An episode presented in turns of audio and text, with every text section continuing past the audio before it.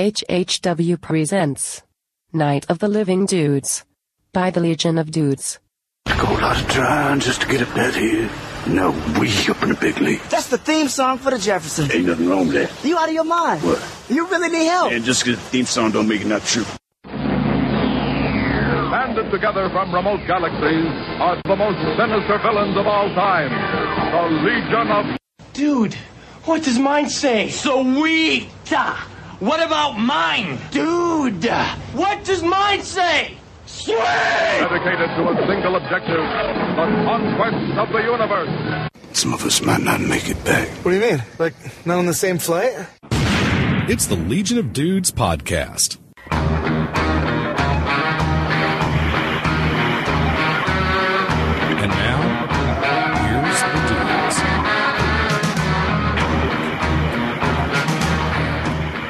It's Half Hour Wasted Presents, the Legion of Dudes podcast. I'm here with my fellow constituents, cohorts, and abettors, the Legion of Dudes. Guys, do you want to introduce yourselves this evening? Hey guys, this is Adam. This is John. This is Ken. This is Russ. And I'm Jim Dietz, and welcome to the Night of the Living Dudes. This is one of our first of our freeform roundtable shows we're going to be doing. We're going to be uh, starting a new schedule with this show. We're going to be doing a roundtable episode, then a Maxi Series episode, which right now is Who Reads the Watchmen. Uh, I believe it's issue eight coming up. Then we'll be doing a one-shot episode from a trade paperback, like uh, our Minior One or Thor, or our most recently Kraven's Last Hunt episode. Then a uh, another episode of Watchmen, and then a roundtable episode like we're going to have tonight. We're going to shoot the breeze and talk about what we're reading, what we're playing, what we're watching, and I think we're going to start out with comics. Isn't that correct, gentlemen? Yep.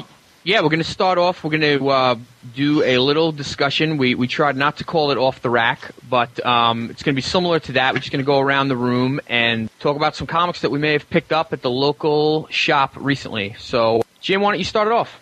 Okay, well, I would like to uh, pimp a comic that I'm reading and loving a lot called WYSIWYG. Uh, the second issue just came out.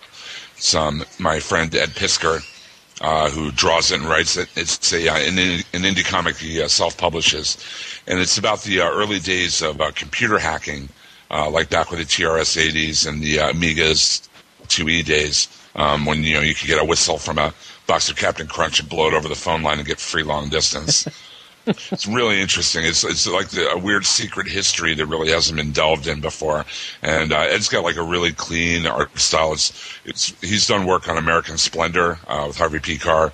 Uh, for Vertigo and some other stuff, and he has just very, it's almost like R. Crumb, but a lot cleaner and a lot less cluttered, you know, like Ponelism and stuff. But uh, the story is hilarious. It follows this kid named uh, Kevin and his friend who uh, are learning along, you know, as the technology happens, uh, to uh, to hack into like BBSs and uh, using dial-up modems, using uh, uh, phone phreaking, which was uh, you know using payphones to get free long distance, blind dialing, and you know it's it's really just fun and kind of this like secret history story. It's a good break from like all the you know, secret Final Invasion Crisis tie-ins and I, I heartily recommend it. It's available at his website, uh, www.edpiskor, E-D-P-I-S-K-O-R dot com, and I'll put a, uh, a link to that on the forums as well. He just finished the second issue in which Kevin gets his uh, very own TRS-80 with the uh, the dial-in modem that you actually put had to put the handset of the phone Yeah, into, you know, the really Old school style. one. Exactly, yeah. And uh, he learns how to war dial. He learns how to do uh, bootleg copies of computer games, uh, like Zork. Nice. and Nice uh, it's it's really uh, it's really cool and fun. And if you're around at the early days of you know computer, you know home computers and uh, and whatnot, you really I think you really enjoy it and get a kick out of it. It's really cool. It's called WYSIWYG. Uh, volume two just came out, and again, it's available at his website, uh, edpiskor.com. WYSIWYG, doesn't that stand for? Isn't that old computer lingo What for you what you see- see is what is what you get? That's it. That's right.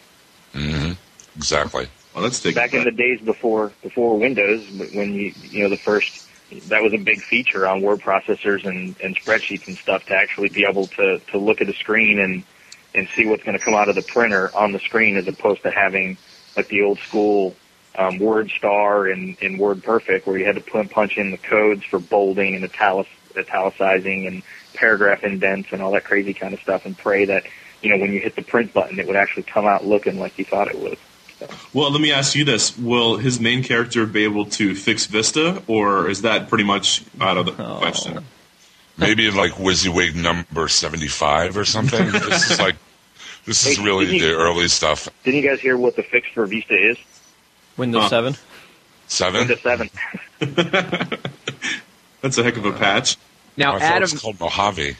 Adam's a little bit younger, a lot younger than the rest of us, so he probably never had like a Commodore or an Atari computer. Oh yes, I did. When I Oh, you was did? yeah, when I was four, we had a we had a I Commodore four. sixty four. He was four. yeah. We and um, I had uh, what you call it, Who Framed Roger Rabbit. That was the only game, and I couldn't even get past the first level. Yeah, but did you have the cassette player to uh, save your game? Oh, I, don't- I can't. I couldn't tell you that. Anyway, Tape go ahead. Drive. Tape Did drive. you guys ever play the old Ghostbusters game on the Commodore 64? It's ringing a bell. I probably It did. took five minutes to load on disc. Yep. Oh my god. You should get That it was on awesome. Blu-ray, Don. I have Still one of my favorite video games of all time is the um, Infocom uh, version of the Hitchhiker's Guide to the Galaxy, the text-based. it. Yeah, that was Uh, that game. text-based game. That game was not only like hilarious but very fun as well. I still so- remember. It took me forever to figure out. It took me forever to figure out that I had to put all of my belongings in the thing that my aunt gave me that you couldn't get rid of before you had it before you went splatted with the whale because that was the only way you got to keep all your stuff. Right. Spoiler alert! Hello. Jim, did you have another another comic, or was that? That's uh, that's pretty much. I don't buy a lot of monthlies. I'm pretty much wait for the trade guys. So I just wanted. Ed is a great guy and he's very talented, and the comic is great. And uh, the second issue just came out, so I definitely wanted to pimp him. So Awesome. that's all I've got. That's all I've got this time. is it a limited series or is it an ongoing kind of thing, or is it just you know when he when he's done, he's done?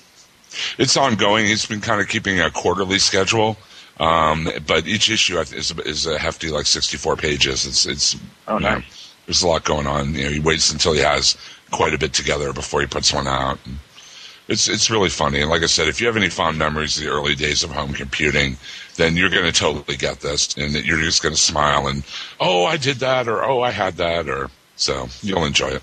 Definitely. Mr. Umac, what do you got? Okay, I am reading a comic right now. It's pretty awesome. It's called Superman. Have any of you guys ever heard of this? Vaguely. Okay. You mean U- Uberman? There's this guy whose parents send him on a spaceship to leave his home planet because it's going to blow up. All right, and he gets to Earth and he's raised by an Earthling family. Like Hyperion. Yeah, I was just So- going to say this okay, sounds like it a gets- Hyperion ripoff. it gets better, all right, because he gets these superpowers because of the Earth sun. It it meshes with his Kryptonian, uh, you know, skin cells or whatever. Hey, anyway, seriously, uh, the Brainiac arc just ended for the Superman titles, and bringing that to a close, the new Krypton stuff has just started, and I, I'm tired of this being a albatross around my neck from being a Superman fan, but my God, these books are, are getting really good, especially with James Robinson um, added to the super titles when uh, doing Superman and Geoff Johns doing action, you know, and uh, of course everything with uh, Jamal that he's doing over on the Supergirl title. And I'm no longer, you know, frustrated with a monthly Superman comic. Things are starting to come together, just like well, Green Lantern and Green Lantern Corps did after the relaunch, you know, what four years ago or whatever already. So um, it's it's it's pretty amazing. Are you guys reading the new Krypton stuff? Yeah, I am. Yeah. I started buying it. I haven't read them yet, but I did start buying them. But can you guarantee me that Zod will show up? Oh, totally. Oh, there is no question that Zod's going to be back. Yeah, All right, you- good. I'm in. The uh, the last issue just just came out. I think was Action had some uh, had some uh, some Zod uh, references in it. Did you see this? Li- okay, and here's spoilers for February. Um, the solicits for February already have Mon-El coming back from the Phantom Zone. So Whoa, whoa, uh, whoa, what? Like leaving the Phantom Zone? uh, that's what it, this. It, that's just the solicits. It's not a spoiler. That's just what the solicits said. I can see him How being in the many more story, but Kryptonians do they need? they've got hundred thousand to work with right now. That's what I'm saying. When they uh, bring out Mon-El too. Well, he's not Kryptonian, so. Oh right, he's a Daxamite. But that's what I'm, but that's what I'm wondering. I mean, he, I mean, this is this is ancient history as far as like continuity goes. So this is, shouldn't be a spoiler. But he doesn't get cured until the Legion gets a hold of him. So how he can't? He, how's he Right. going to leave? He he shouldn't be leaving the Phantom Zone. He can be in the story like he was during uh, the Last Son. Well, Legion of Three Worlds. That's, not done yet. That's still in the future, though. That's not still. That's not happening in present day. That's happening in the in the thir- in the thirty first century. I think that's the whole mystery is is how how is he allowed out or you know what's what's the deal with him? Maybe they keep him in the old. Remember the old Superman lead suit? Or no, that would be that would be kind of pointless with that because that would make it worse. Yeah. Maybe there's like some sort of anti-lead suit that he stays in. I, I'm of two minds on the on the Superman thing right now. I loved Byrne's revamp, and I loved how he took it down to a more simple Superman universe where there wasn't, you know, a billion Kryptonians running around, and every time you turn around, there was, you know, it kind of went away from the whole Silver Age thing, and and set everything up. But the way Johns is writing right now is so good that it's hard to not like it. It's it's almost like I can I can just kind of put in the back of my mind the fact that um, the Brainiacs we've seen in the past haven't been the real quote unquote real Brainiacs. That you know the the Kandors we've seen or the, the Kandor we see we saw in the past where Superman went into Kandor for a while when he lost his memory and stuff isn't the real Kandor. This is now the real Kandor. I, I mean, it's a little contrived the way they're handling it, but the, the so far I've read the first two two parts to the the, the new Krypton, and it, it it's just it is very well done, and I'm I'm I'm very interested to see where they where they go with it. I don't think it's going to last um, long term because then it just makes Superman almost irrelevant if he's no longer you know as unique and and you know special as he was. So it ought to be interesting to see you know how long this thing runs and and and, and where they go with it. Yeah, I really, Well- I really believe that that this is going to be self-contained into New Krypton. I can't believe that we're, there's going to be additional Kryptonians or even Kandor on Earth at the end of this. Well, wait, wait, wait. Because this is, this whole this has been two months of, of Superman in action and stuff already. Okay, uh, when the special started and Brainiac ended, this is all leading to summer 2010. Yeah, they they pretty much said that this is they're going to be around for at least 2010. No, really? Oh, hmm, okay. Yeah, I'm not. I'm not actually excited by that then anymore. But this could be the next, you know, Blackest Night, though, Ken. You know, I mean, that's this is you know pretty big time. I think. My, I think I, I mentioned this.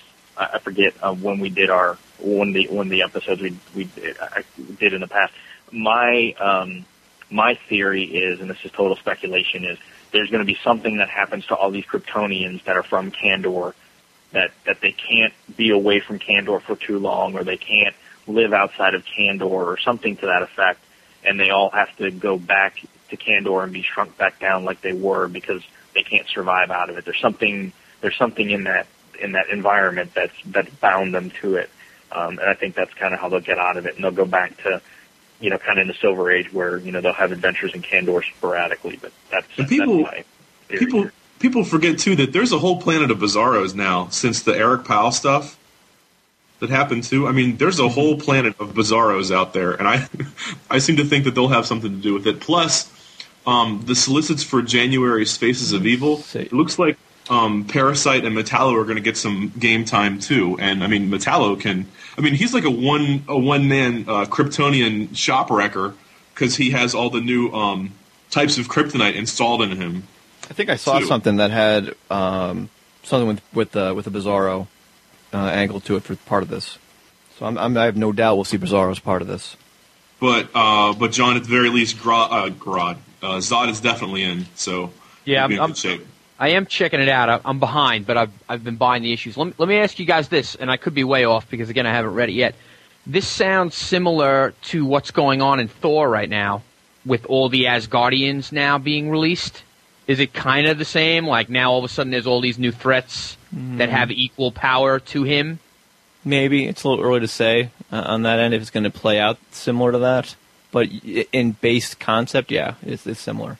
Action Comics 873, the uh, the new Krypton finale. It's got Bizarro on the cover. Huh.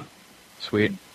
Yeah, I, I guess at least from the from the Asgardian perspective, I guess that at least has some precedent in recent time. You know, the only thing, the thing that that's still I'm trying to you know wait and see how it plays out is you have a hundred thousand Kryptonians running around, and you know, law of averages says there's only going to be a certain percentage of them that are, um, you know, quote good. So it'd be interesting to see how that how that plays out. And like I said, my you know my fear is just you know the one thing about Superman is he's you know this unique you know as far as his power and his you know you know capacity for good and all that. And if you have a hundred thousand more, um, even if a small percentage of him have high moral character and you know that that same kind of upbringing and, and sense of good in them, um, even you know one percent or half of one percent, you're still talking about quite a few people roaming around that have the power of Superman and his you know also his you know philosophy. So Well, here's one thing you can here's one thing you say about that. You've got 100,000 Kryptonians, and not one of them was raised by Jonathan and Martha Kent. So that's enough to tell you what what their mentalities and what their values are. And also, there's only one Lex Luthor, and I think we know who's going to be killing them all. Okay. yeah. All, I, all I can say about this is I like Geoff Johns. I like James Robinson. I'll probably read the trade. Yeah, I mean that that's the thing is you know is is is whatever issues I have as far as how they got to where they are. So far, you know, I haven't been disappointed with John's writing. I mean, just across the board. I mean, I, I haven't read anything from him, whether it's Superman or you know Green Lantern or you know whatever, where I've just kind of really been down on it. So, you know, I'm willing to give him the benefit of the doubt and and stick with it. And so far, I haven't been disappointed. Yeah, I totally agree with that. And uh, James Raw, I'm one of my favorite uh, series of all time was uh, Starman. So uh, I'm a huge yeah. Robinson fan. Nice, yeah. So uh, I'll be interested to see the trade when they finally get it together. Is that it, Adam, for comics? Um, I have one more, real, and this is a, a real quick because there's not much to say about it. I, I, it's, I'm only up to page nine in this comic, but that's because I'm actually writing it myself. Nice. Uh, it's, it's the best ever. Buy it now. Um, is it is it an old boy comic? oh God! No. Um, I talked to Sean Pryor. I talked to Sean about what I think um, uh, about a month before Super Show, and um, I was like, "Well, okay, I have the writing bug. I need to, I need to write a comic." And you know, through you know over a month's time, we had more or less plotted out, you know, the ins and outs of how to put it together. And I don't have a title for it yet. I don't even have my characters' names yet. In in all honesty, but um, and this is the best way I can explain it. And I don't. I'm only using the association thing. Not that it's as good, but um, think of Batman Year One as far as like an origin story, plus Invincible as far as like writing style and sensibility and simplicity. I think and it's going to be more or less a year one slash invincible story of um, of a villain. Cool. And it's going to um, take place in the PKD universe. Brad and Frank are not in this comic yet, um, but I'm really enthused about it. And you know, Sean really has his act together. Um, David Dwanch has offered to help with laying out sequentials. Um, we're trying to lock down an artist right now. So, Big Jim, if you're listening, Sean's going to be giving you a phone call here uh, pretty soon, so we can set up a Skype conversation. And um, Dan's offered to color it. And um, if any of you guys know a good letterer, uh, let me know. So that this is um, our goal for, for this book is for it to debut at the Pittsburgh show Yeah, in 2010. I Oh, Wow. I was going to So say that's is that's pretty quick well turnaround. over a year away. Uh, that's pretty But, quick you know, turnaround. it's it's going to be a 72 page trade instead of issues, and I, I think we're going to probably look um, intercontinental for getting this printed too, so we can get you know costs down. And you know we're not we are not you know my goal is not to make money. I'm basically doing this for guys in the forums and everybody that listens to the show and stuff. So I, I'm looking very much forward to it. I know it, I just I didn't have a title and stuff, but I do have all 72 pages plotted out, and um, you know it's it, it's it's taken a while. My goal is to do two pages every day. If I can do that, then I'll hit my New Year's Eve uh, deadline. that I'm either gonna you know have a glass of champagne or load a gun uh, if I have this thing finished or not. Well, hey man, if you need any flowery language for any scenes, you know, let me know. I will do or is that, it but- or is it all ages? Uh, it's it's all ages, but um, I actually have. time. You know, you guys actually, Jim. There's a scene with uh, your restaurant and all, all kinds of stuff. There's all kinds of like. oh, uh, nice. I, I I mean, I know which Easter eggs I want. I just haven't put them in yet. You know. Sounds cool. So um, yeah, I'm I'm looking forward to it. It's going to be fun. I just have to you know keep on it. So enough about me. Well, good luck with that, man. This sounds great. Yeah, I'm I'm looking forward to it. And plus, the trade it's a lot easier that you know. But uh, I guess the overall goal is to have three trades. Cool. Nice. So this is a multi-year project. Awesome. So Good stuff. I'll sign your copy, John, but I'll charge you. Yeah, I'm just I heard Easter egg, and I know that means mullet. Ah. All right, so um, I have three comics real quick. I, I planned on two, and then this other one jumped out at me really late, so I'm just going to run through a couple fast. I picked up Gigantic. It's a Dark Horse book by Rick. Is it Remender or Remender? Remender, oh, I love that book. I posted about that earlier this week. Yeah, I, saw that, and um, that's kind of what brought me, uh, you know, around to uh, to wanting to talk about it. If I don't know if any of you guys read uh, Fear Agent, Yes. which is it's pretty much where I got all my exposure to Remender, and um, it, it's the same type of stuff, only he brought it to Earth. Like it's giant robots and crazy old school science fiction stuff. that, but instead of it being out in space like in Fear Agent and on spaceships and different planets, he brought it to Earth. And there is a giant robot, hence the name Gigantic, and that's pretty much what everybody says when they ah, it's gigantic and uh, it's really good, like tongue in cheek, really fun comic book stuff. A, a lot of fun, and, and the art is awesome. Um, the book looks great. I'm looking for the name of the artist right now, and I didn't write it down, but um, looks really good. Issue one came out. Tell them about the hook. Like why? You know what I mean? Like Okay. the last couple pages. I don't think. I Um, mean, it's a first issue, so like this will get you hooked though. What it is basically is the Earth was created. Uh, whenever it was created, thousands of years ago, by an alien race to be a television show. So the the Earth is a reality TV show, and they created us purposely with all of the great faults that we have because that would be the most fun to watch. Nice. Um, so as we destroy ourselves slowly, you know they're all watching, and somebody escapes to the Earth from the alien life, and it's a huge, gigantic robot, and there is much damage, and mayhem ensues, and um, so that was really cool. My second choice was actually a big surprise to me. Um, I was in the comic shop, which I am not very often, but I had some time to kill and uh, I picked up Gears of War number one. Yes, it is the comic book based on the video game, which I figured it would be bad. You know, I can't think of really a video game comic that I enjoyed, but um, the Gears of War art in the game is it has always been really cool to me. It's like it's got those dark charcoal grays, like the ground is gray, the buildings are gray, the aliens are gray, and then there's just splattered bright red blood whenever there's conflict and it's just always like a cool looking um, scenario. So I figured the book would have some good art in it, and uh, the art was really good, and the story actually surprised me. They went with like a war story. They they let you get to know a couple of the. I haven't played the game in a while. Are they like colonial marines? They're like space marines or Basically, um, yeah. so they, they let you get to know a couple of those guys, and there's like a rookie who's really scared, and there's like a big war hero guy, and the dynamic between them and their friends are getting killed, and it was actually a, a really good story. I was I was shocked. It's a Wildstorm book, so I guess it's got a shot at being pretty decent. And thirdly, this one blew my socks off. Did any, did anybody pick up the Kevin Smith Batman cacophony? I'm not, I'm not. I'm not reading that until he finishes Daredevil Bullseye. Yeah. Well, you're not reading it then. Um, Yeah, I guess you're not reading it then, huh?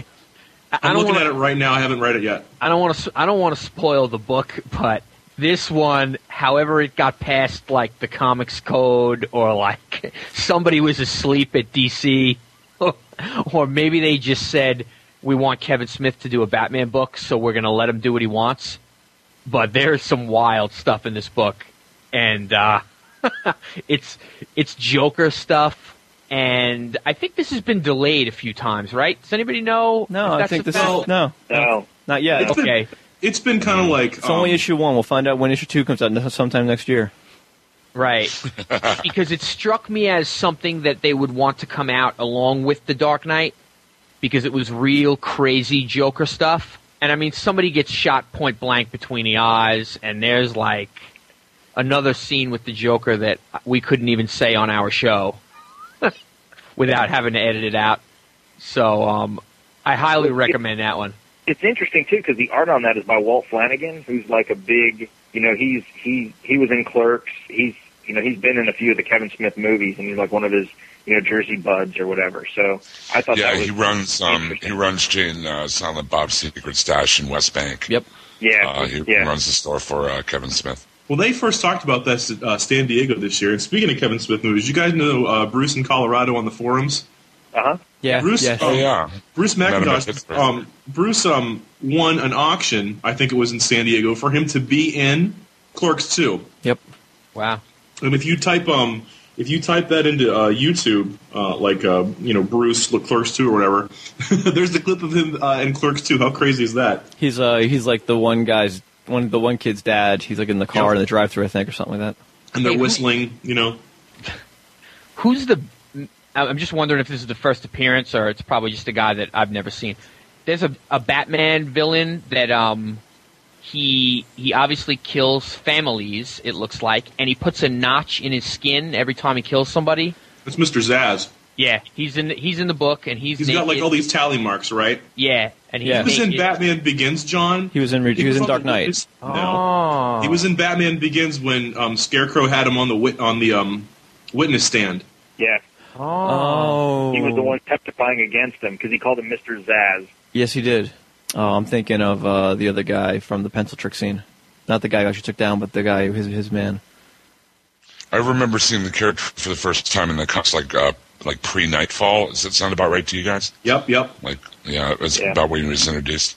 I'm just trying to get a read on like if Kevin Smith is going out on a limb or if this is just the, the way that it is with this character. But is he like a total psycho that like kills families in front of the kids and like? Yeah, he's got like um, it's more or less like a uh, obsessive compulsive thing for him to like count. You know what I mean, like kills and stuff like that. Yeah. Um, Zsasz was last seen in Gotham Underground. He had a fight with um, Matches Malone in Arkham.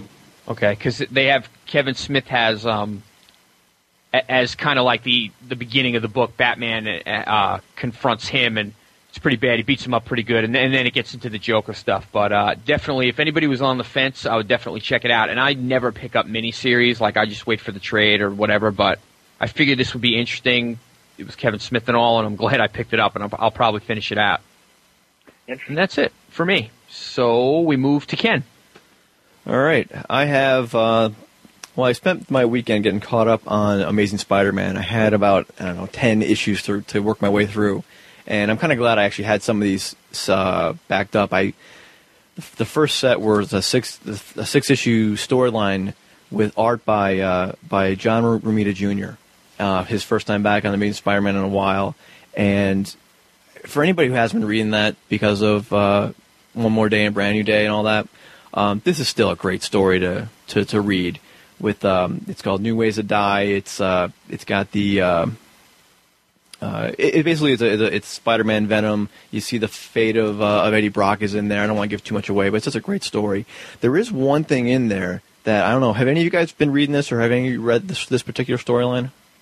No, I thought about picking it up No. trade. Yeah, Yeah, it's I'm not really good. I- I'm probably going to get the trade anyway. There's a couple of, of, of lines of dialogue in there, only like one or two, but it suggests that Peter remembers or knows what he did with Mephisto, which until now, I thought the point was he wasn't going to know on a conscious level. He wasn't supposed to know any of that. Just just had this nagging sensation that like something was wrong or he, he's lost something.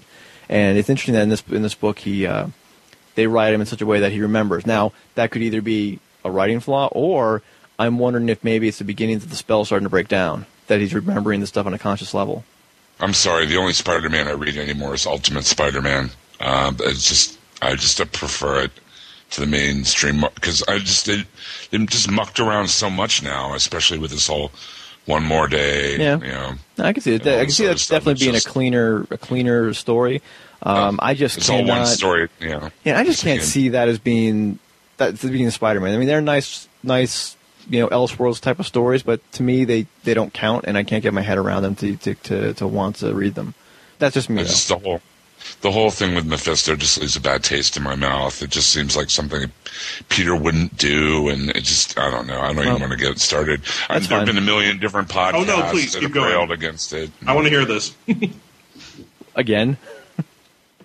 the the other one I want to say is right after that story ended was um, uh, number five seventy four.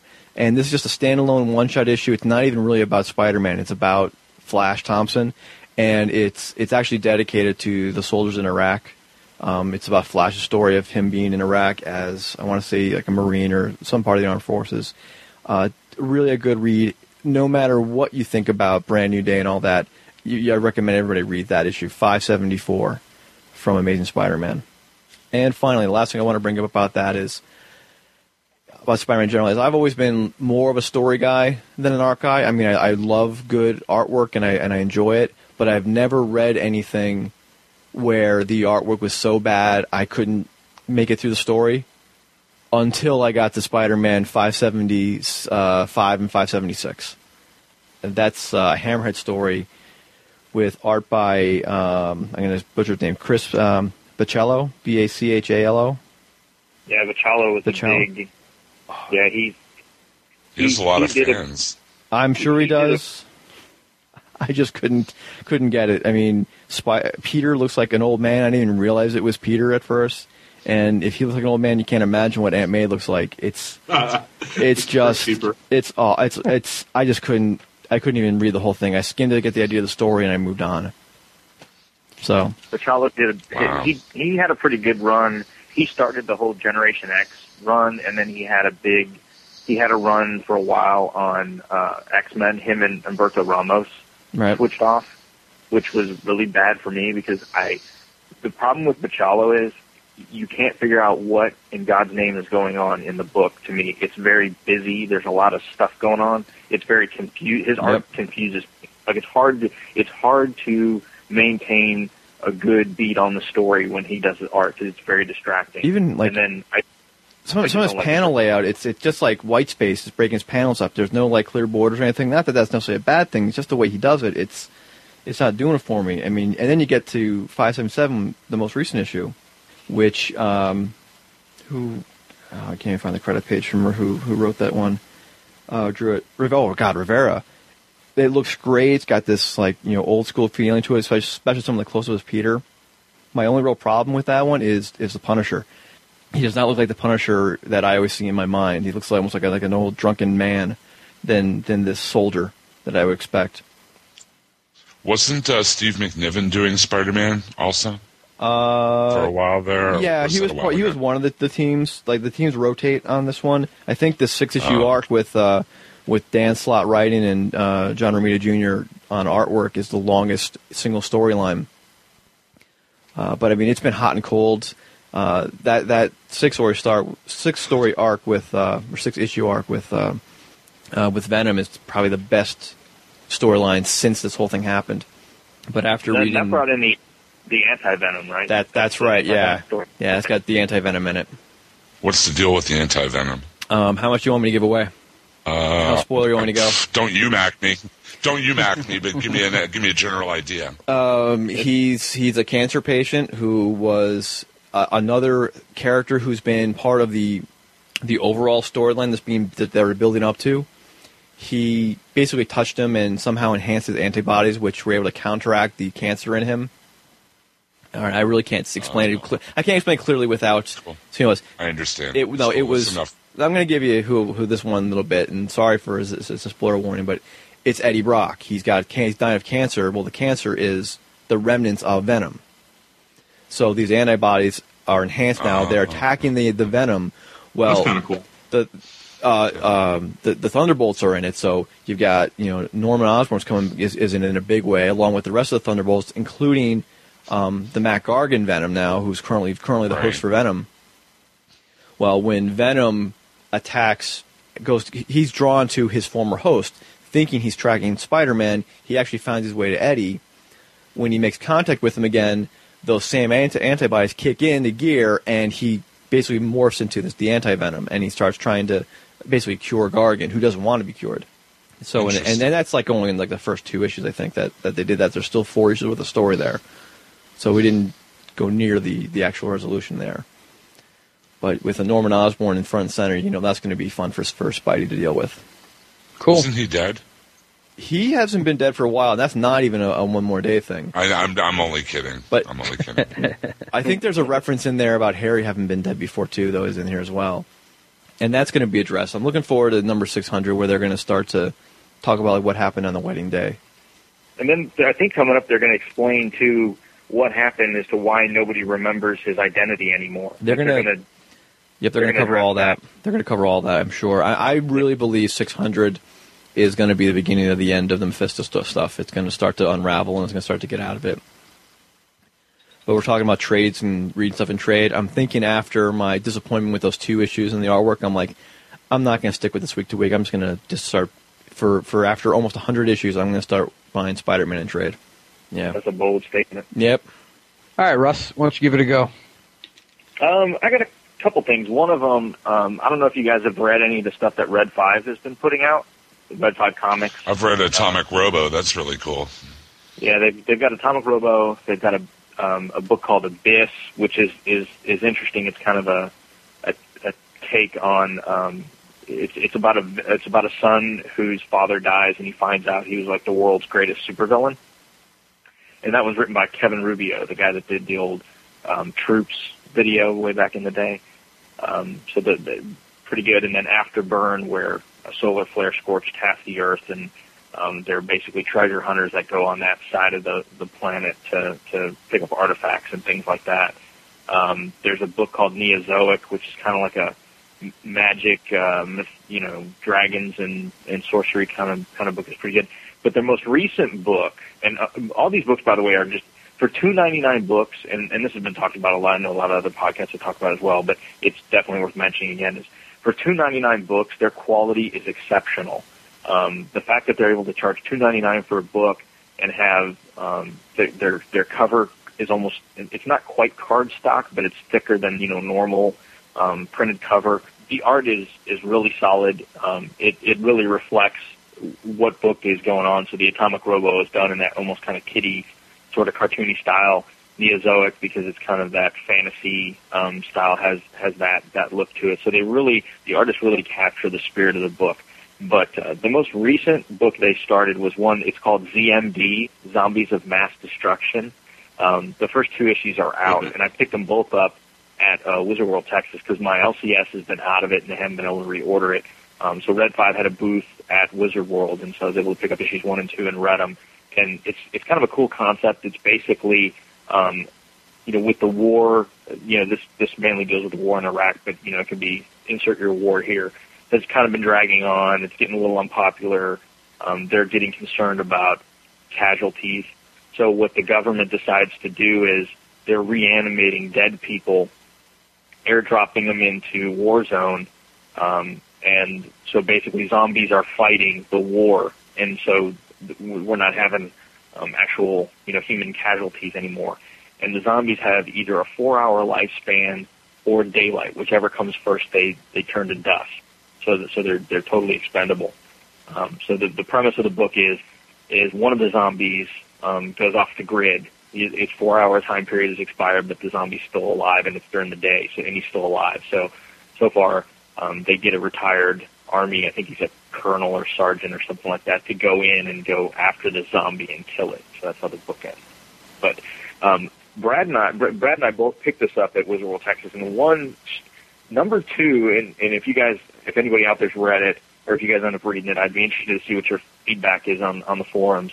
Um, there's a couple pages in there where it almost looks like there's dialogue just flat out missing, and there's a, uh, you know, where where it tells you like you know it'll say like Maryland 2008 or you know like Saudi Arabia 2000 you know whatever. There's it's in the middle of a of a sequence of a, of a scene basically, and the starting of the scene says says Maryland 2008, and you get halfway through the same scene, and there's a blurb at the box at the top that says Maryland 2007. It totally doesn't.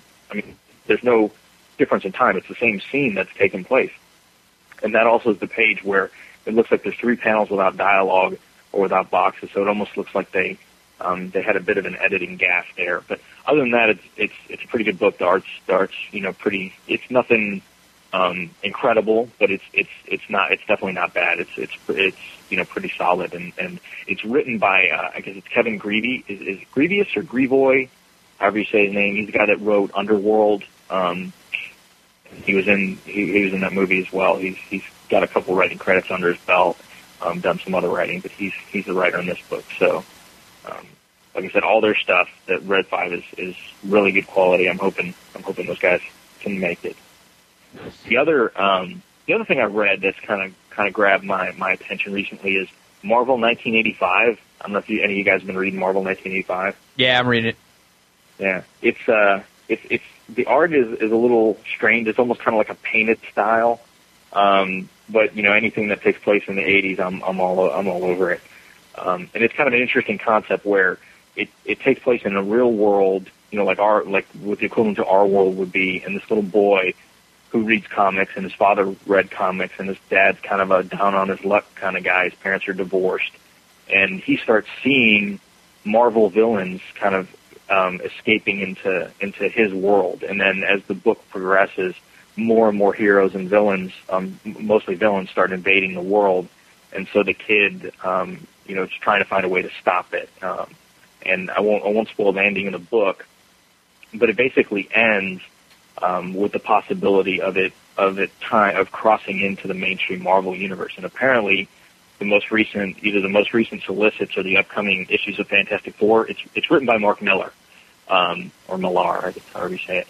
Who's also writing Fantastic Four and writing Old Man Logan. Apparently, this book has some sort of crossover between Old Man Logan supposedly and and Fantastic Four, and and the, the one character at the end of the book actually shows up in Fantastic Four in some of the most recent issues. So it ought to be interesting how they how they tie it together. But but anybody that that's into 80s Marvel nostalgia, it's it's a pretty cool book. There's one issue, um, I think it's issue three, that has all the um, uh, the, the the quintessential 80s versions of a lot of the characters on the cover in that style. You got the black suit Spider-Man, you've got you know short hair Dazzler, and you know the the Mohawk Storm, and and and all those characters on the on the cover. So it's, it's kind of an interesting read. Tommy Lee Edwards is such a great artist. I was first introduced to him when he did, uh, let's see, five years ago, he did a six part question miniseries called Devils in the Details. That was coming out right around the time uh, Green Lantern Rebirth was. And uh, wow, I. I have never read, and I and I've read all the Ditko stuff, but that question miniseries that he and Rick Veitch did was unbelievable, unbelievable. I, I love Tommy, and I met him at Baltimore uh, two years ago. I, I'd love to have him get a to get a sketch from him. He's uh, he's pretty phenomenal. Yeah, his his his representation of the Hulk in that book is really interesting. It's almost um, he draws him almost Neanderthalish, um, if that's even a word. Um, but it it, it I, it's it's been an interesting book. Um, it's it's a, it's definitely a different style than your regular you know monthly comic. Um, you know, but but I think it was it was pretty fitting. It's funny that you bring up the Hulk. That was like the one scene uh, th- that's sticking out in, in my head as as you're talking about the book is uh, you know when the the kid and and maybe his father, I'm not sure. They're they're kind of like hiding in the woods as this stuff is going on, and they're realizing that these are the actual heroes that have come into our world, and uh, I think the Hulk finds them in the woods, right? And the kid is like looking Yeah. up at the Hulk. They just really nailed it. I mean, there's probably been, you know, in the history of the Hulk, you know, thousands of times. There's probably been little kids that have run into him and like looked up at him in awe. But just just having the story that that kid was in the regular world where there is no Hulk, and then actually seeing him after like just reading the comics. Yeah, it it it definitely reading the book in that mindset definitely puts a new perspective on all this because you know the kid is like he'll look up at a house and he'll see like you know um you know like Loki peeking out the window or like Klaw peeking out the window or you know he kind of it's like it's almost like the typical monster movie where one character sees you know the the big bad around every corner and nobody else seems to see to see it. Um, Right. So it's, it's all told from this kid's perspective. So for the first couple issues, um, everything is very you know behind the scenes, and then when we get into issue, I guess into issue two, into issue three, um, it all just kind of kind of comes to a head, and it, there's no question that that people in in this world are seeing all these villains and starting to feel the effects of it. So, uh, but it had a really cool. I was really skeptical of where they were going with it, um, but it had a really solid ending. The ending was was was pretty cool. Um, how how they how they where they went with it. Good stuff. All right, I think we're going to jump into a trade now, and we're going to send it back to Jim and, and uh, go back around. Sounds good. Uh, I don't have a uh, trade technically, but this is a book that any uh, comic geek will love, cherish, and should have in their collection. I got it for my birthday a few weeks ago. It's uh, the title of it is uh, Kirby, King of Comics, by uh, Mark Evanier. I guess that's how you'd say that. Um, it's a giant, it's a big uh, hardbound coffee table book uh, tribute to Jack the King Kirby, and uh, it has uh, anecdotes about his life, a biography, and tons and tons of original art. Uh, a lot of which I've never seen before, and I'm a big Kirby hat, uh, fan. Um, it has uh, rough sketches of his, uh, him being inked by different people, like his earliest, um, you know, um, newspaper strips, and his uh, from his early work with uh, Joe Simon on Captain America, all the way through to the New Gods at DC. Uh, there's some really cool fold-out pages that are in full color. Uh, it's just it's such a great um, like p- total package, and uh, if you're a fan of Kirby, I really recommend it because it's just a really great book. Gorgeous. Well, Evanier was uh, Kirby's assistant. I mean, pretty much when Mark Right. got into comics uh, way back when. I mean, he was that was what in the in the early early seventies. I mean, he was more or less Kirby's apprentice. You know, when he was working for uh, Disney Right, and he also um, Disney comics, and then I know uh, Evanier also uh, uh, wrote his own comics in the '80s, uh, including uh, DNAgents Mm-hmm. and a couple others for Eclipse, if I remember correctly. Dan picked this up uh, a couple months ago, and I got to flip through it while we were driving home from Borders one day. Um, it's it's pretty amazing uh, with all the content they have in there. I mean, I know we just talked about this two weeks ago, but this is definitely a lot like the um, Who Watches the Watchmen by Gibbons. But I mean, it was definitely career spending. I love the new the Fourth World New God stuff from Kirby, so I definitely got my fill of Mister Miracle and Barda and Darkseid sketches uh, from Kirby. The book is just, um, it like I said, it has everything from pencil roughs to uh, fully finished inked and colored art. Uh, stuff from when he was on Marvel. It has some of his most famous uh, covers from Fantastic Four, some of his uh, uh, splash pages. There are pictures of him in his studio at work. Uh, character sketches he did for Thundarr the Barbarian, uh, monster comics he did for Marvel before they went with the superheroes. Uh, it's just uh, really career spanning book, and uh, if you're if you're a comics fan at all, I mean, just I mean the the influence Kirby has and continue had and continues to have over like all comics and just visual storytelling in general. I mean, it's, it's really uh, the book is beautiful, and uh, it was one of the best gifts I got for my birthday, for sure. It's it's great. Um, the only other trade I've been reading right now, I've been catching up with The Walking Dead.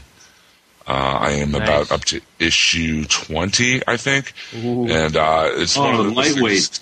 things that- it's one of those things that has been recommended to me many, many times, and I'm finally getting around to reading it. So uh, the only thing I'll say about The Walking Dead, no spoilers or anything, I'll just say don't get attached to uh, the characters too much. Yeah, Yeah. anyone pretty much. So Yeah, wait till I'm really- 48. okay. Do you see the solicits for fifty four? I have to wait like months, even years between reading the uh, Wow. hardcovers. But the hardcovers are so nice. I, I don't want to like go floppies and go trades and then triple dip. Now, I have Volume 4 hardcover already ordered, and I was actually looking this up a second ago.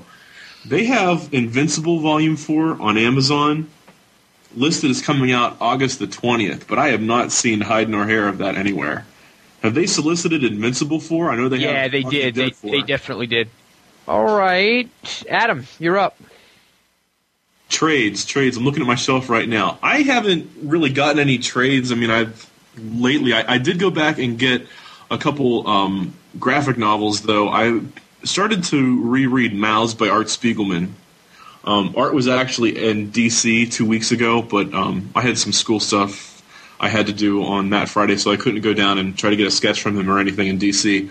Um, Miles, of course, um, you know, critically acclaimed from, um, you know, I mean, the story Spiegelman told of his father's experience um, in pre World War II Europe and through the Holocaust to coming to America is pretty amazing. And I, it's it's the kind of it's it's the right kind of book I need right now because I'm a little superheroed out with all the writing and the reading and the to read pile and everything else. So. Um, I, I'd definitely like to do this for a maxi series down the road if any of you guys are interested in it. In it. Have you guys uh, read a Maus before? I haven't. No. I, I have.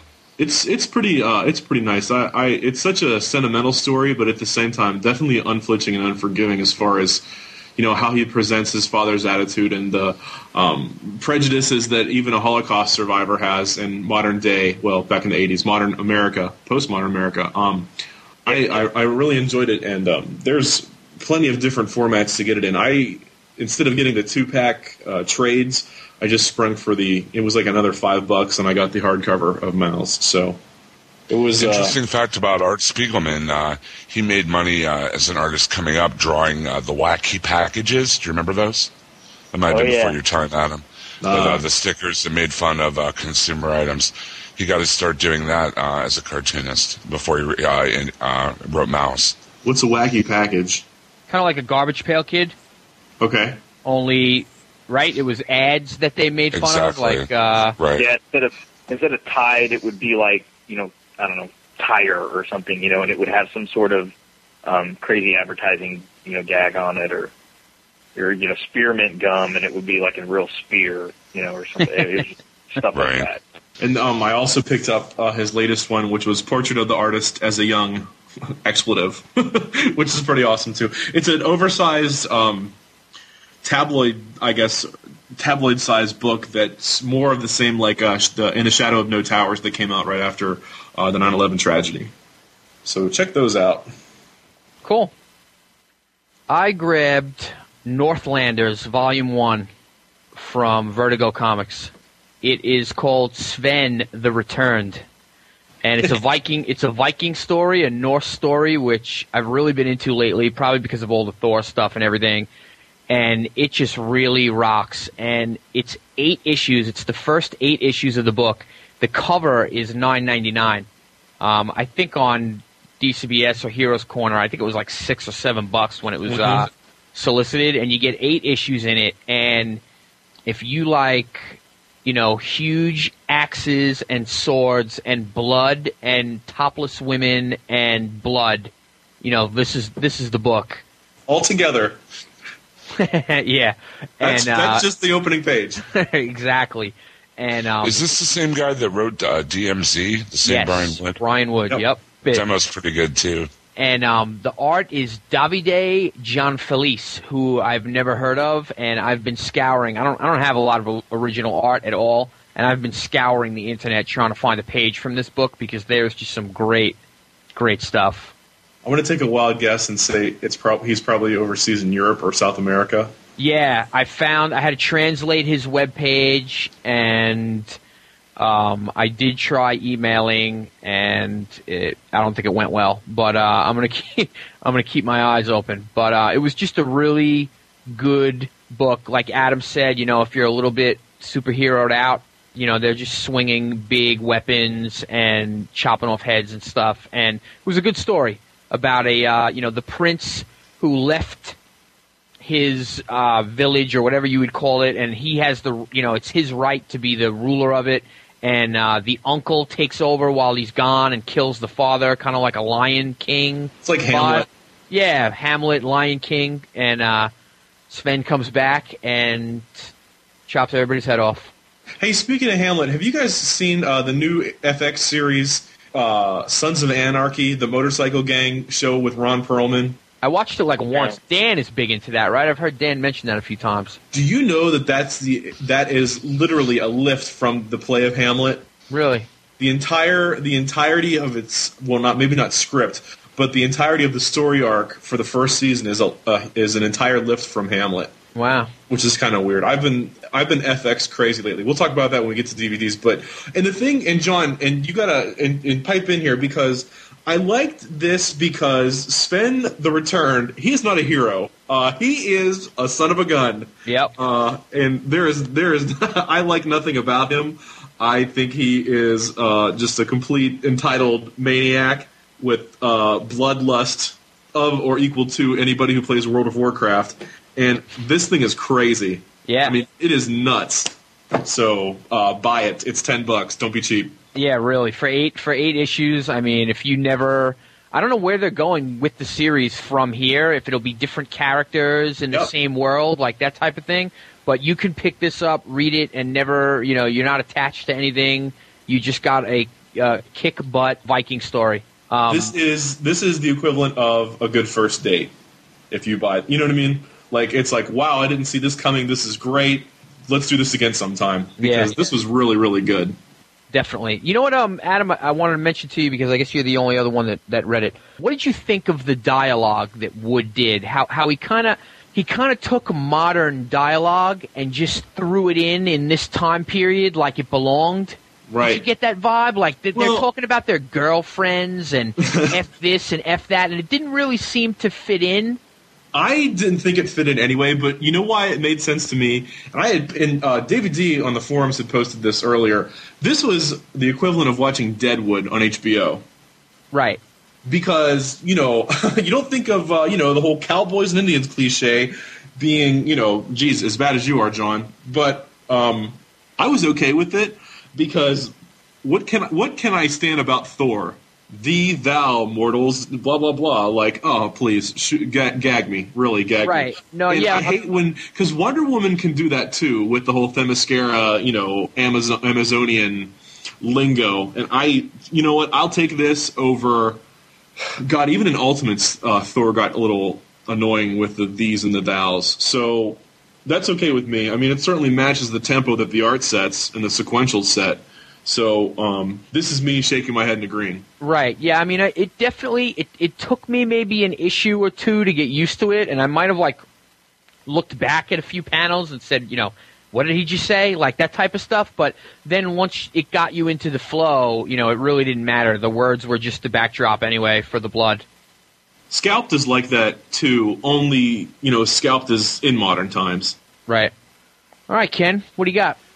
Well, I just got a new trade paperback that I got uh, just this last week on my in my box. It's a story that it's from like I don't know the early 2000s. It's uh, it's JLA Avengers, the uh, crossover between DC and Marvel, uh, Yes. authored by Kurt Busiek and uh, some of the best George Perez art, art we're going to see. It's really a it's a deep story. I mean, it's it's an in-depth story. There's a lot to it, and It is so funny that you mentioned this because I finally got to read this for the first time, like about a month ago. Oh, yeah? I'm a huge, I'm a huge Perez fan, huge Busiek fan, and a huge JLA and Avengers fan, and it, it was a mind blow. I just loved it, man. I, would love to hear what your take on it. Well, what I love, I mean, I've read it before. I have the issues. I had the individual issues that I didn't buy them when they came out. I read them later on. It's funny.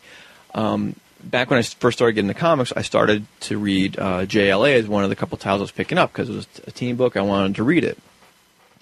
And it was right around um, after the, the Pain of the Gods story arc, like 101 through 106 or so. But then there's an arc right after that that I'm reading it and it's referring to some different things um, and that I didn't really know what happened because like I, I'm like, all right, fine, I haven't read in the past or stuff I don't know, but let me just read the story they're giving me. Fast forward a year or so later when I read JLA Avengers, and I'm like, wait a minute. As I'm reading that, I'm I grab this my JLA books. And I'm like, that's when it clicked. This JLA Avengers story is is in continuity on the DC side at least. You know everything that yeah, happened there's in another here. thing too. What's that? Because, uh, well, well, I mean, and the the thing with JLA Avengers is the big bad is Krona, Yep. and I mean Trinity's tw- tw- Tr- Trinity's what twenty five issues in at this point. Right. Um, Krona's the big bad in Trinity as well, or Yes. so it seems. Well, he is. He is, and, and, and Trinity's also Busiek. You So, you see you, when- you see Krona in issue one. You don't know Yeah. it's him, but he's there, there in issue one. Issue seven, you're seeing the results of you're seeing the the, the end of uh, JLA Avengers in issue seven. Right, because you can see Thor. Well, you can't. It's not official, but whenever um, Krona's trapped in the cosmic egg in Trinity, you can see like when what was it a flashback? Because you you burned through all those lately, Ken. It uh, through a flashback, you can more or less make out Cap and Thor. Well, let me let me tell you about that page exactly because that was that the scene I think you're thinking of is from the backup story from number seven. That, and you saw that from Derenick, right? There it is. That's what I was going. That I was at Free Comic Book Day, and uh, Tom Derenick did that particular backup, and he he's a local guy by me, and he was at my LCS for Free Comic Book Day, and he had some pages, and some of them were in Trinity, And so while he's doing some sketches, I'm waiting for my sketch. I'm flipping through them, and and, uh, he has a bunch of countdown pages, which are nice. And I'm seeing these aren't the the pages are actually the real pages are at DC. He has photocopies back of these right now, and in fact, I'm waiting for him to get his pages back because he knows I want this page. I'm looking, and I'm seeing, I'm seeing the the, the thing from JLA Avengers, and I'm like, I look, I'm like, Tom, is that what I think it is? And he's kind of nodded, yeah, it is. And I'm just like, that's exciting. He goes to tell me tell me that story about how they wanted to refer directly to JLA Avengers, but they can't use their likenesses. So he has there's a couple figures like in profile and shadow that they're meant to be the they're meant to be the Avengers, along with Superman, Batman, and uh, Wonder Woman. There's also the Avengers uh, in this one scene. And, what issue of Trinity is that? Number I'm seven.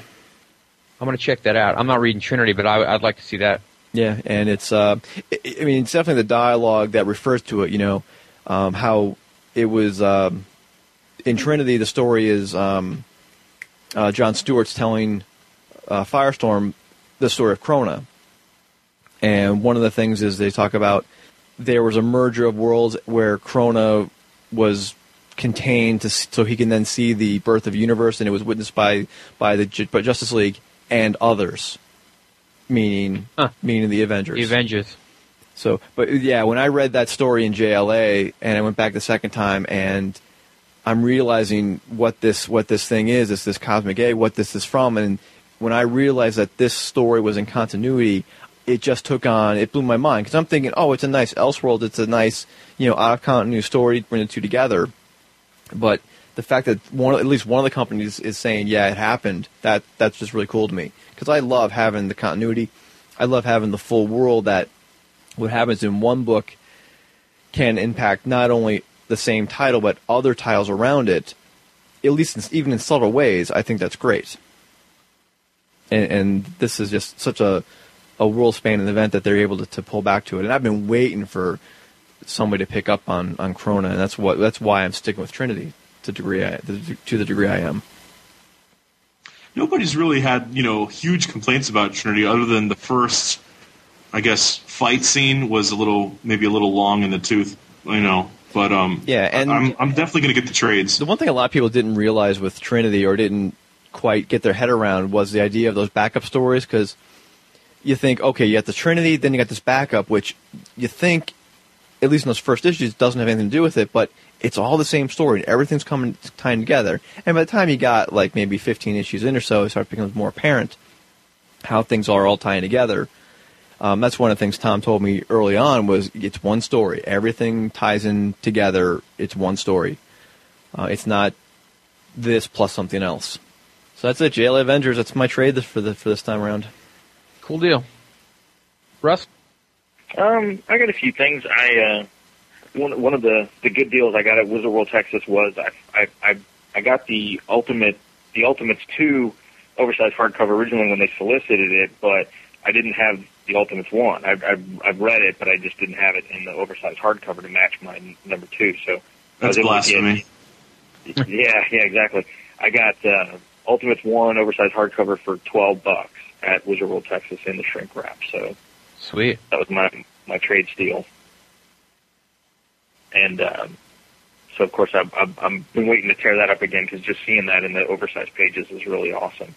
Um, I had a a light, D, uh, you know, in quote light or a DCBS order a couple months back, and uh, so I, I, ended up picking up a, a bunch of um, hardcovers that you know for stories either that I'd read a long time ago or didn't, you know, the, the original issues are too expensive. So I picked up the uh, the Claremont Miller Wolverine limited series um, in hard in the uh, in the, the hardcover format.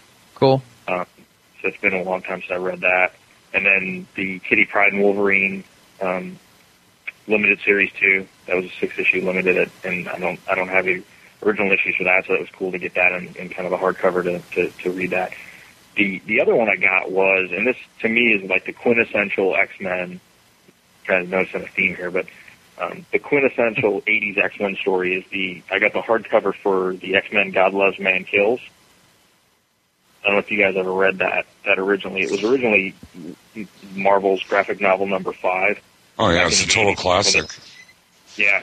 Um, Plus, they borrowed stuff from that for the first X Men, a whole bit with the um, the the mutator or whatnot in the the stadium. Yeah, the, yeah. For X two, the whole in in X two, William Stryker was, you know, a, a, a military guy, and um, in in God Loves Man Kills, he's a he's a reverend, and basically, you know, preaching anti mutant sentiment and how it's an abomination and um, all that kind of stuff. It, it's it, this was this was probably maybe the second or third X Men story I ever read um, as a kid when I got into comics. Um, and it's really interesting because it's a very adult, I would say the most adult X-Men story I've probably um, read to date. I mean, it starts out, it's very, um, y- y- when it starts out, you can tell right away. I mean, it starts out and there's two kids that get, two small children that get shot on a playground and um, basically hung up um, by the swing set. And Magneto comes and finds them um, and and kind of puts them at a, at a proper rest. Um, so it's it's really kind of a. This was also the kind of the turning point, like in the '80s when when Magneto kind of went good for a while. This was kind of the because um, this story, for the most part, takes place in continuity. So it it was it was kind of interesting to see. This is where it kind of turned for Magneto and and and set things up in the future in the in the books to come, where he wasn't such the evil person that that he'd been.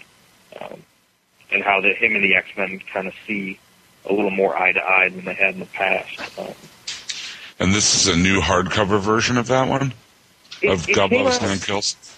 Yeah, it came out. I'm trying to think. Um, maybe about six months ago or so, and I just didn't. I didn't get a chance to order it when they when they originally um, solicited it.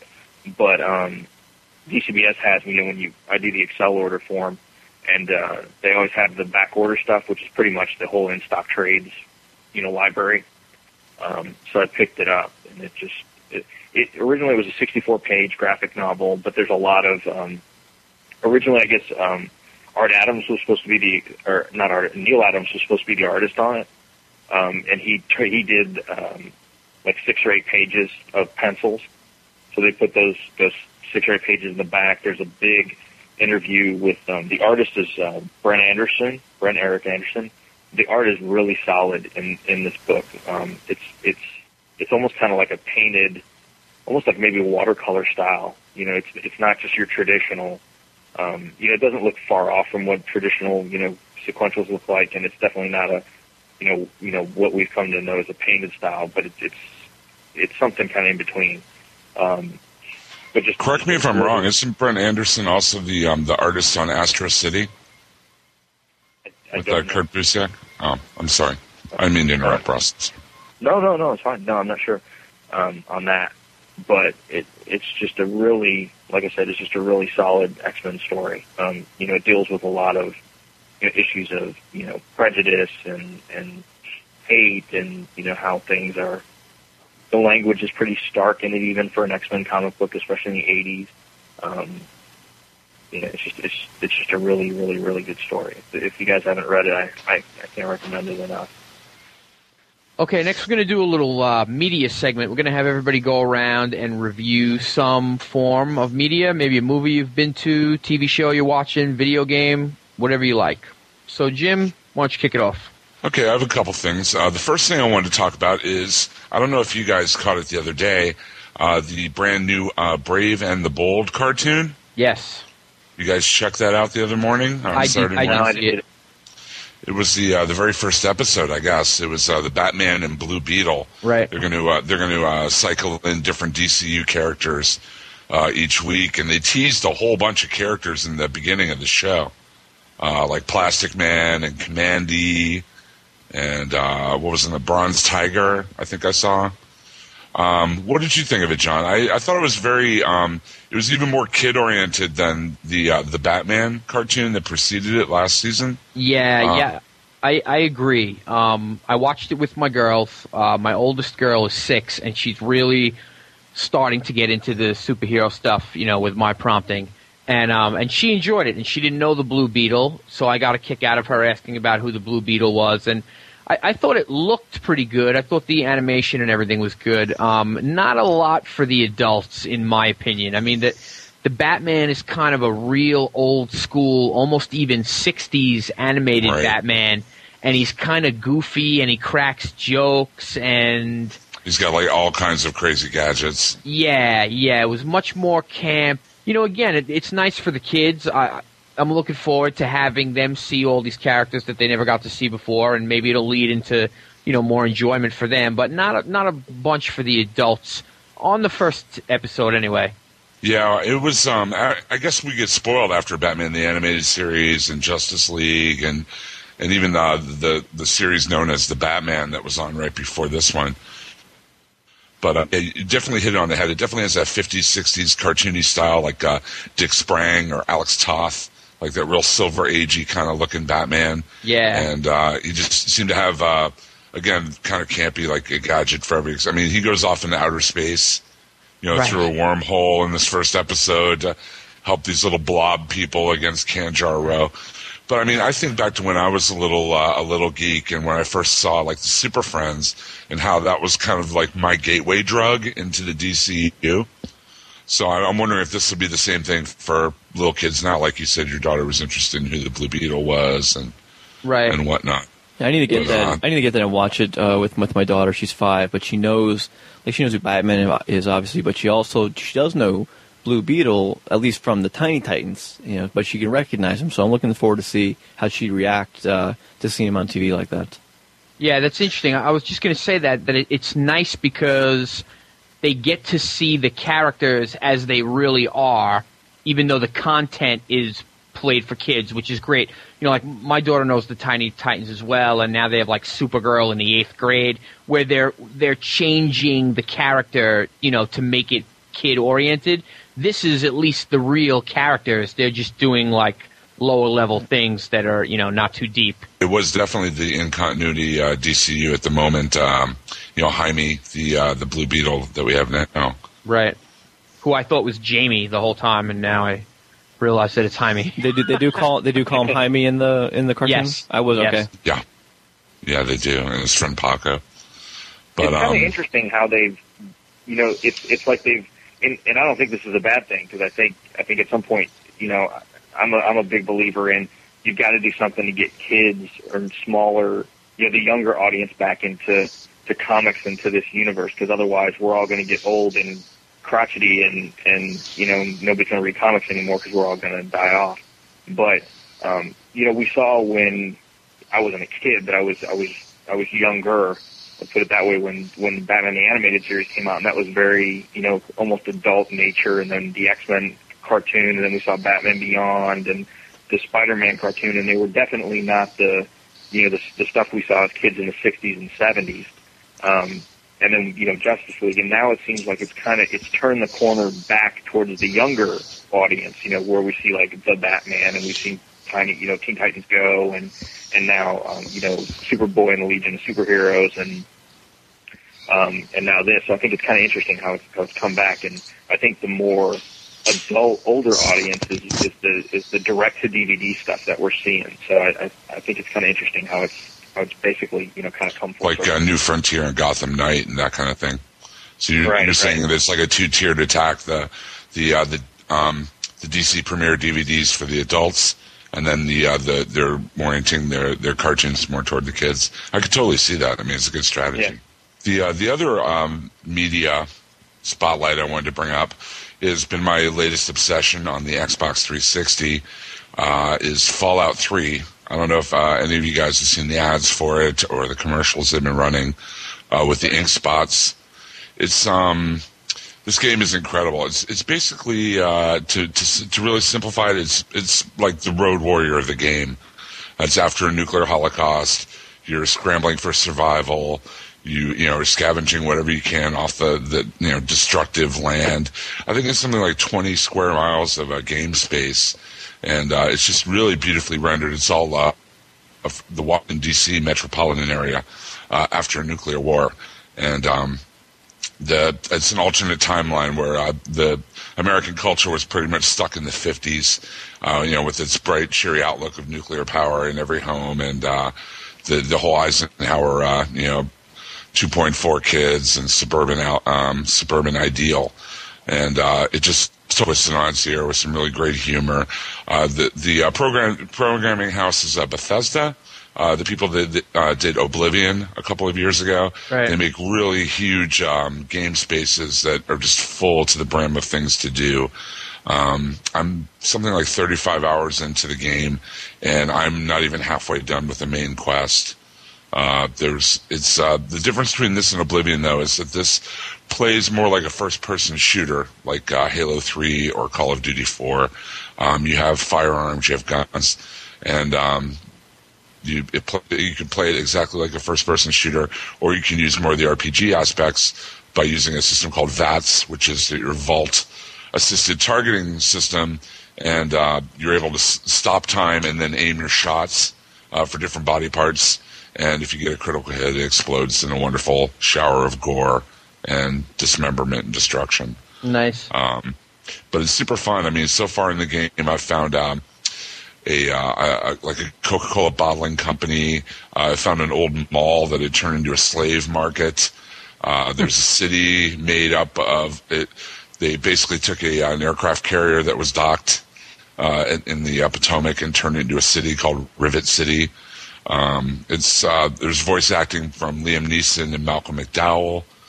Uh, it's just it's just really a, a fun game. There's a lot of cool moral choices you can take, uh, whether you want to play it evil or good or just remain neutral. There's a lot of uh, lot lot to see and a lot to do. The graphics are all uh, immaculate, high def. I haven't seen any clipping or uh, any issues like that, and uh, I don't know. It's just an incredible game.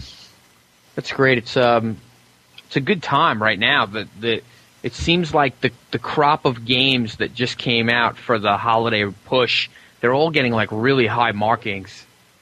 Yeah. Um, there's Yeah. been some there's been some good stuff. the terrible part about being a video gamer is that they they put out ninety percent of the product in like a two month span, and there's no way you could possibly afford every cool game, or at least I can't.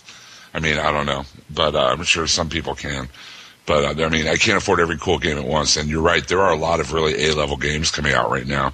You got Resistance 2 for the PS3, uh, Gears of War 2 for the Xbox 360, uh, Fable 2 also for the 360. But uh, Fallout 3, I'm, I'm really enjoying it a lot. And there's so much to do, and the game space is so big and so beautiful. It's the most beautiful wreckage uh, I've ever seen. So. Um, and I just acquired a dog actually in the uh, the game named Dog Meat, who looks just like the dog from uh, Road Warrior. So he'll uh, hunt out uh, like uh, health packs for you. He'll help you out in fights. Uh, the only problem with having the dog is though, if you try to go for stealth kills, his growling tends to give you away to your. Uh, but you can always you know send him away and do your do your thing. But um, it's it's pretty fun. I'm I'm really enjoying it a lot. Cool. I'm actually playing um, on the PS3. I'm playing Dead Space right now.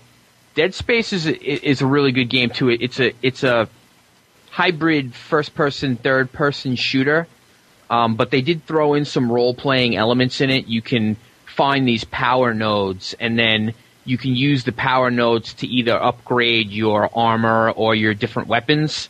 So as you find these nodes in hidden places all around, um, you know, you can either build your character as like a heavy armored character, or you know, you can build up your melee weapons, or you can, you know, build up your long range stuff. So you, have a little more control over the over the character, and it's just really like a super creepy, kind of like a Doom three shooter. You know, you're on a you're on a dark ship, and the lights are always blinking, and there's these really gross creatures everywhere you know, they like give birth to like smaller, gross creatures and stuff. And it, The trailers make it look kind of like a Resident Evil game. Does it play kind of like that? Like yeah, Resident it's got a, it 4 has a survival element. Definitely, it's a it's a hybrid. It's a shooter, survival horror. You know, in space, really creepy. Good music. It's it's dark and you can hear things moving and breathing and like running around on the upper levels above you and stuff. And um,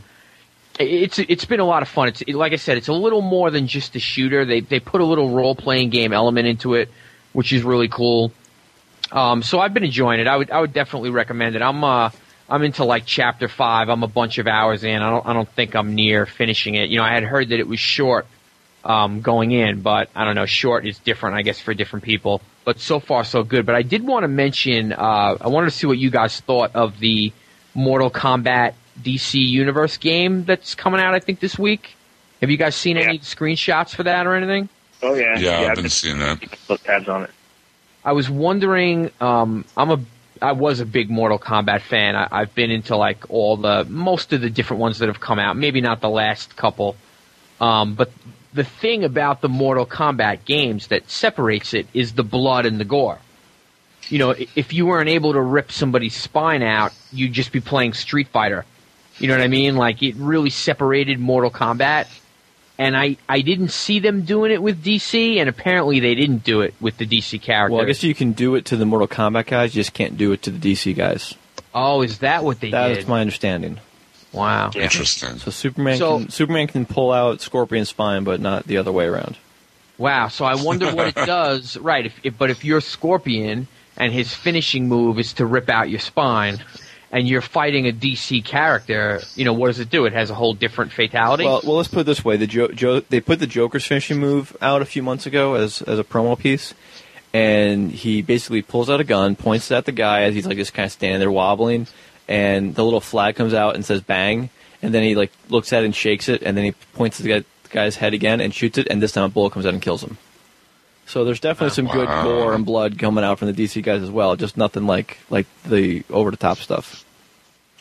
I think the D- real DC game to watch will be that new Arkham Asylum game. I don't know if you guys have heard about that. It's Heard coming out next that, year. yeah.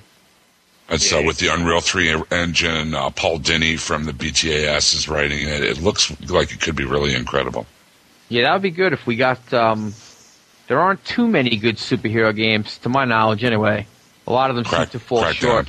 Yeah, yeah. Oh, Crackdown's fun. This is just that's, that's Oh, just I love- fun. I love Crackdown. It would just be great if it was like a, re- a real, I don't want to say a real superhero, but, you know, like a license, like one of the DC characters or one of the Marvel characters in the same game. It would just be so much cooler, to me anyway. Uh, Ken, what do you got? Any media? Any media? Yeah, I got some media for you. I'm uh, I'm actually been way behind on my podcast listening listening because I've become rehooked uh, again on some audiobooks. I've been listening to. Uh, I just don't have time to read the comics I have, let alone book books, where I feel like I've got to, you know, engage a different part of my brain that I just don't have the time for. So, um, I got my hands on. Uh, I've been reading the Legacy of the Force, the latest uh, series of books from the Star Wars universe, and I think I'm on book number seven now. There's nine total, and it's just been a great ride. And what I love about the Star Wars audiobooks is, unlike a traditional audiobook, it's it's not a full cast. It's still one reader, but they're um, it's more of a performance. Like there's background music, the Star Wars music. There's like the lightsaber sound. So when there's a, a lightsaber battle, you can you know hear the, a lot of ambient no, ambient background noise on it. It it just sounds really really great. My only problem with them is that they are abridged, so you're not getting every single word that was written down on the page. Oh, okay. Um, I know, like I started reading book number two, and there's a really nicely detailed scene um, where Jacen Solo, the son of Han and Leia Solo, helps them pilot the damaged Falcon back into Coruscant, where it's practically falling apart using nothing but the Force, and he's like, you know, thousands of miles away on the planet's surface as they're trying to come in. That whole sequence was not in the audio book, and to, almost to the point where it's like, whoa, like what happened from there to there? Had I not read that, would I have realized it? So, and there's a couple of moments like that, like what happened? You know, did I miss something? And you and you did, but I think the rest of the presentation kind of makes up for it. So, um, just just having been able to listen to the audiobook like that, uh, it's been a while since I've listened to a really good one like that. And these Star Wars books have really, uh, really piqued my interest, and I've really enjoyed listening to them. So kind of boring, but I haven't had any time for TV or anything else. So that's my my media thing. I checked out um the company's I think Graphic Audio it's called, and they have they have the DC Graphic license. Yep. I checked out um Batman, the Stone King I think is the title. Yeah. Yeah. Now is And that that's a what? full cast thing, right? I That's a full cast, sound effects, music, you know, the whole nine yards. The only thing that I'm not sold on yet is the actual story that they're telling. You know, I don't know if it was a novel previously I don't think it was a comic run, right? The Stone King. I'd never heard of it before. Yeah, I looked at some of their. I looked at some of their like the, there's a I guess a Wonder Woman, a Superman, and a Batman, and a Justice League, and none of those plot lines sounded like they came from the comic. Now, the, these are the same guys that did do like Crisis on Infinite Earths and 52 and things like that. Yeah, yeah. I, I have their Infinite Crisis, yeah, and it was it's pretty good because it incorporates a lot of the um, it in- incorporated like the, the the minis leading up to Infinite Crisis and the one shot specials and stuff, um, and it was in two parts. So yeah, it was really good. It's like 12 hours worth of audio for Infinite Crisis, and they got 52 out um, as well. I haven't picked that up. Right. Yeah, so I, I'd started the the uh, this Batman one, and um, I guess I'm a few chapters in, and, and like I said, the only thing I'm not sold on is is where the story is going and how good a Batman story it's going to be. But I, I like I love the full cast and uh, you know the sounds and the music, and you know it's really a you know you close your eyes and it's a movie. So I'm interested to see how that story turns out. If it if it's good, I'd I definitely check out um, you know Justice League or even the Superman or Wonder Woman or whatever they have. Uh, I guess you're up, Russ. Well, I've been watching more TV than I should. Um, but one of the things um, that actually my wife and I have been watching, she's she's a big into the the crime shows and all that kind of stuff, especially the true life stuff. But one of the things we've been watching is that Showtime series Dexter. I don't know if you guys have seen that Showtime series Dexter. About No, i i've seen the DVD sets, and there's always like a bloody guy on the cover.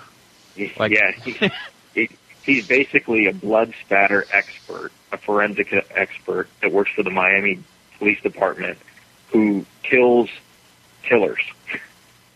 So he he he's a serial killer that that goes after either serial killers or um, just really really really bad guys that have committed murder um, and stuff. And so it's interesting how um, he he's he's kind of very the main character has a very quirky personality and uh so so far the, the third season is actually on Showtime. We we don't have Showtime, but um we me and my wife have been watching the DVDs and we we've been through season 1 and just finished up season 2 last night. Um and it, it it's it's it's really um it's very different. Um it's definitely very cable. Um it's definitely not something you'd see on on broadcast TV. Um but it's just if you like any of that, you know, kind of crime, you know, um, you, you know, stuff, or you know, um, just kind of quirky, um, you know, murder, murder mystery kind of thing. Um, it's it's it's pretty good. It's, it's it's been a good show. On the other end of the spectrum, I've been watching the uh, the Clone Wars animated. I don't know if you guys have seen the Clone Wars animated show yet. Yeah, I've been checking it out. Yeah. I heard it's a lot better than the movie, which is good. Yeah, I, you know, I really shame on me. I can't, I can't believe I call myself a, as big of a Star Wars fan as I have, and I, I didn't go see the the movie at the theater.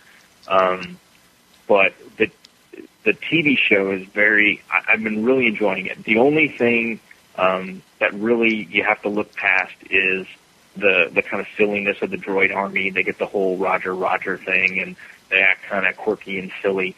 Um, but but there's a lot of um, you know um, serious tone to it, and some of the other stuff. You know, they actually shoot some of the you know some of the clone you know troopers you know die off, and and you know there's some somewhat realistic.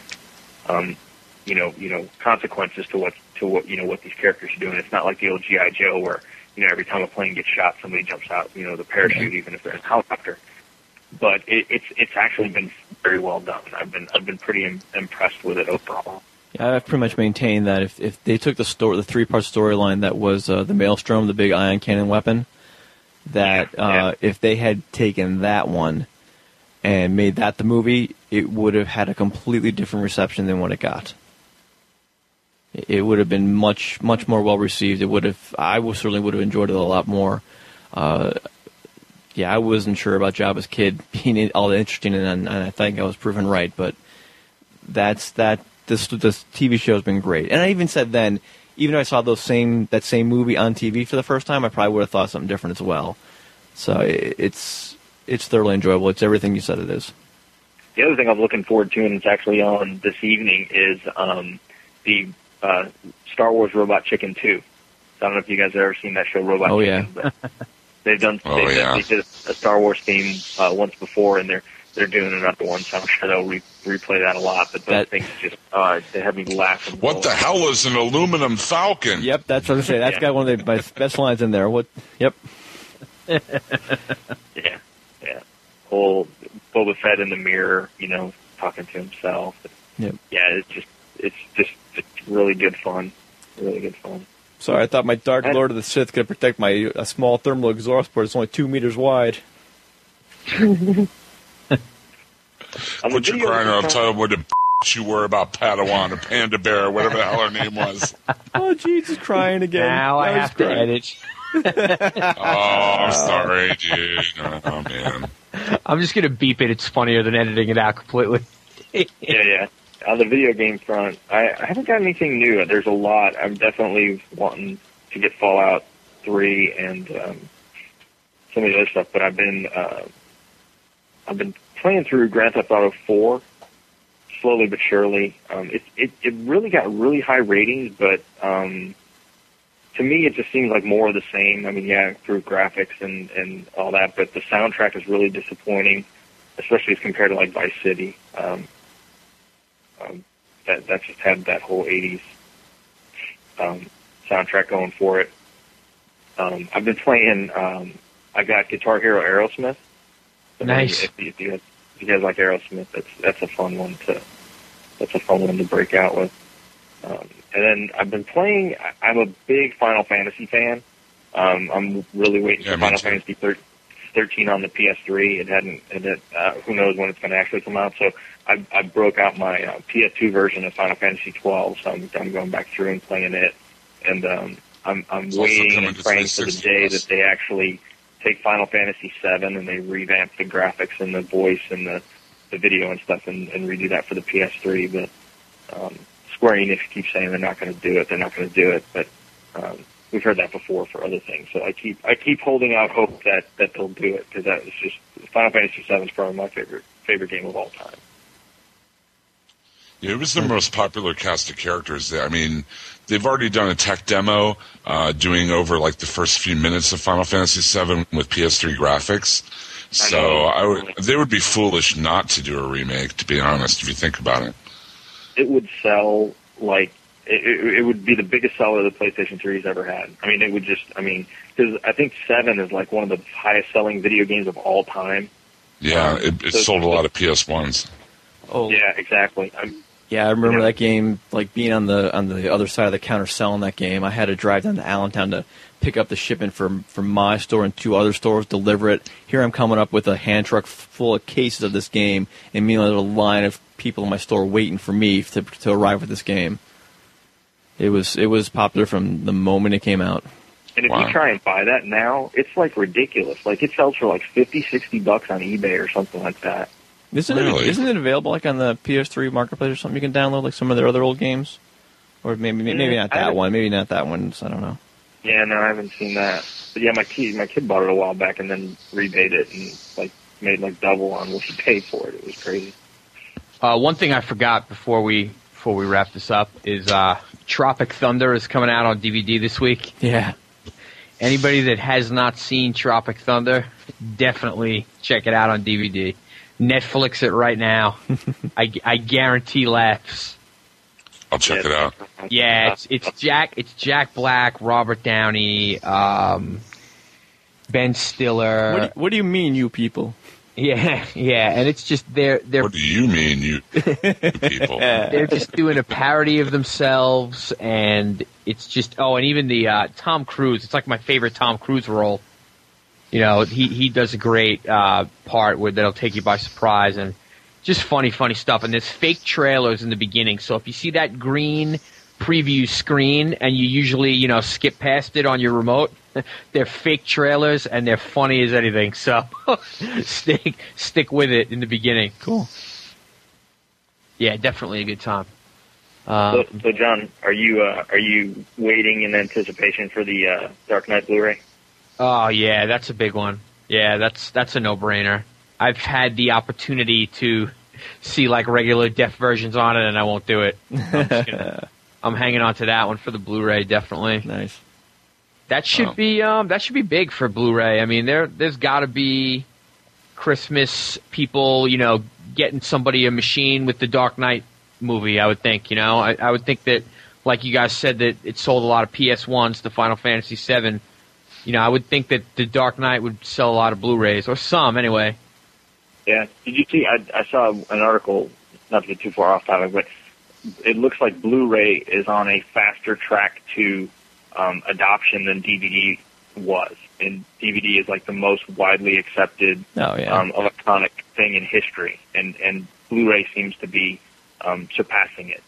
So I thought that was I'm not surprised that's outpacing DVD. I mean, DVD was an untested format at that point, and a lot of people maybe And it- weren't, weren't sure about how it was going to compare to Laserdisc, which is what they've had before. They really wanted right, to do and that you again. couldn't you couldn't stick you couldn't stick your VHS tape in your DVD player.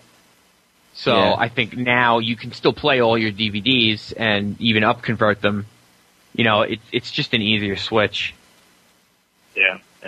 Even though up converting's never done anything for me, I, I really don't notice uh, too much. Nah, you, you really It- can't. Yeah. Yeah, to me, it just it seems a little crisper. I mean, just just it tightens it up just a hair. But yeah, there's definitely you know don't don't think you're going to stick your standard definition DVD in there and it's going to look like you know night and day different. No, but it, it'll it'll look better than your standard definition, you know, TV show might look. It'll look better than that, but it won't look as good as it. It's not going to look high definition. No, no, no, no. Like I said, to me, I noticed it kind of tightened it up a little bit, um, but that's about it. I should have mentioned Kung Fu Panda in my uh, media section. What a what a great! First of all, it's a great movie. It It, is. it really is a great movie, and my kids loved it, and I loved it. But the Blu-ray is unbelievable. On the vi- the visual quality on on the 3D animation, I guess you would call that 3D animation, right? Even I don't know. I'm confusing my animations. It's not 3D. You don't put on glasses, but uh, Nah, I know, I know what you mean though. yeah, the computer animation. I mean, Mhm. it's just it was it was outstanding. It really was. Can I get that on beta? Uh, probably um, in Cool. Thailand. so, uh, anybody have anything to add before we wrap it up? I'll take that as a no. No. Yeah, No, I guess not. Not much. We'll we'll be uh, next week. Of course, we'll be back on track with a uh, with Watchmen Eight.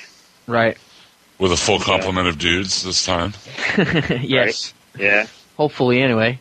Yeah. And uh, I'm not even sure what the one shot is after that. If we've decided. I don't think we nailed that down yet. Uh, No, okay. So Yeah. we'll we'll announce that at uh, the end of the Watchmen show. And uh, please feel free to visit us at thecomicforums.com in the half hour wasted forum. Email comments to comments at legionofdudes.com. We'd love to hear from you. We certainly are looking for the feedback and uh, to give you guys a shout out. And what am I forgetting, guys? Anything? That's it. All right. Have a good night. See you next time. Keep your nose clean. Hey, John. Yes. I got you the TiVo.